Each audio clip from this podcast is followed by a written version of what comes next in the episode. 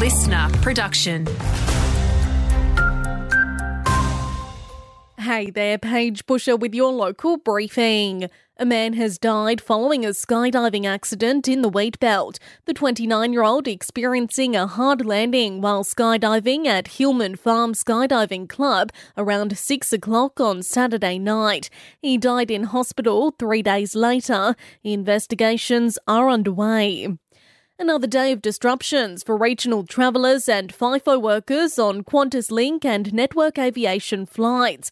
Members of the Australian Federation of Air Pilots are into their third day of a six day strike as they push for better pay and conditions. The Federation's Chris Akins hopes it will get the message across. To get Qantas to realise that just walking away and taking it to fair work is not what anybody wants. We want a resolution to this as quickly as possible. And that's the only reason that we're we're currently striking at the moment for six days is to convince the company to get back round the table and actually to restart negotiations. WA's nickel industry is on the brink of collapse, putting thousands of jobs at risk. That's according to a new report revealing prices have fallen by 51%. Chamber of Minerals and Energy WA CEO Rebecca Tomkinson says it should be a wake up call for the state and federal governments. 10,000 people employed in the nickel industry in WA. We've already seen been five mine closures. And what we're wanting to do is ensure that we're continuing those conversations with government to be able to have a strong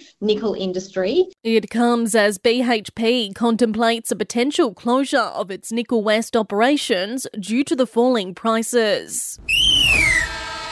In sport, plenty of Kalgoorlie Boulder basketball action last night. CBC claiming victory over franchise, the score 85 to 79. Want more local news? Get free breaking news about our community. Download the Listener app, search for your area, and subscribe now.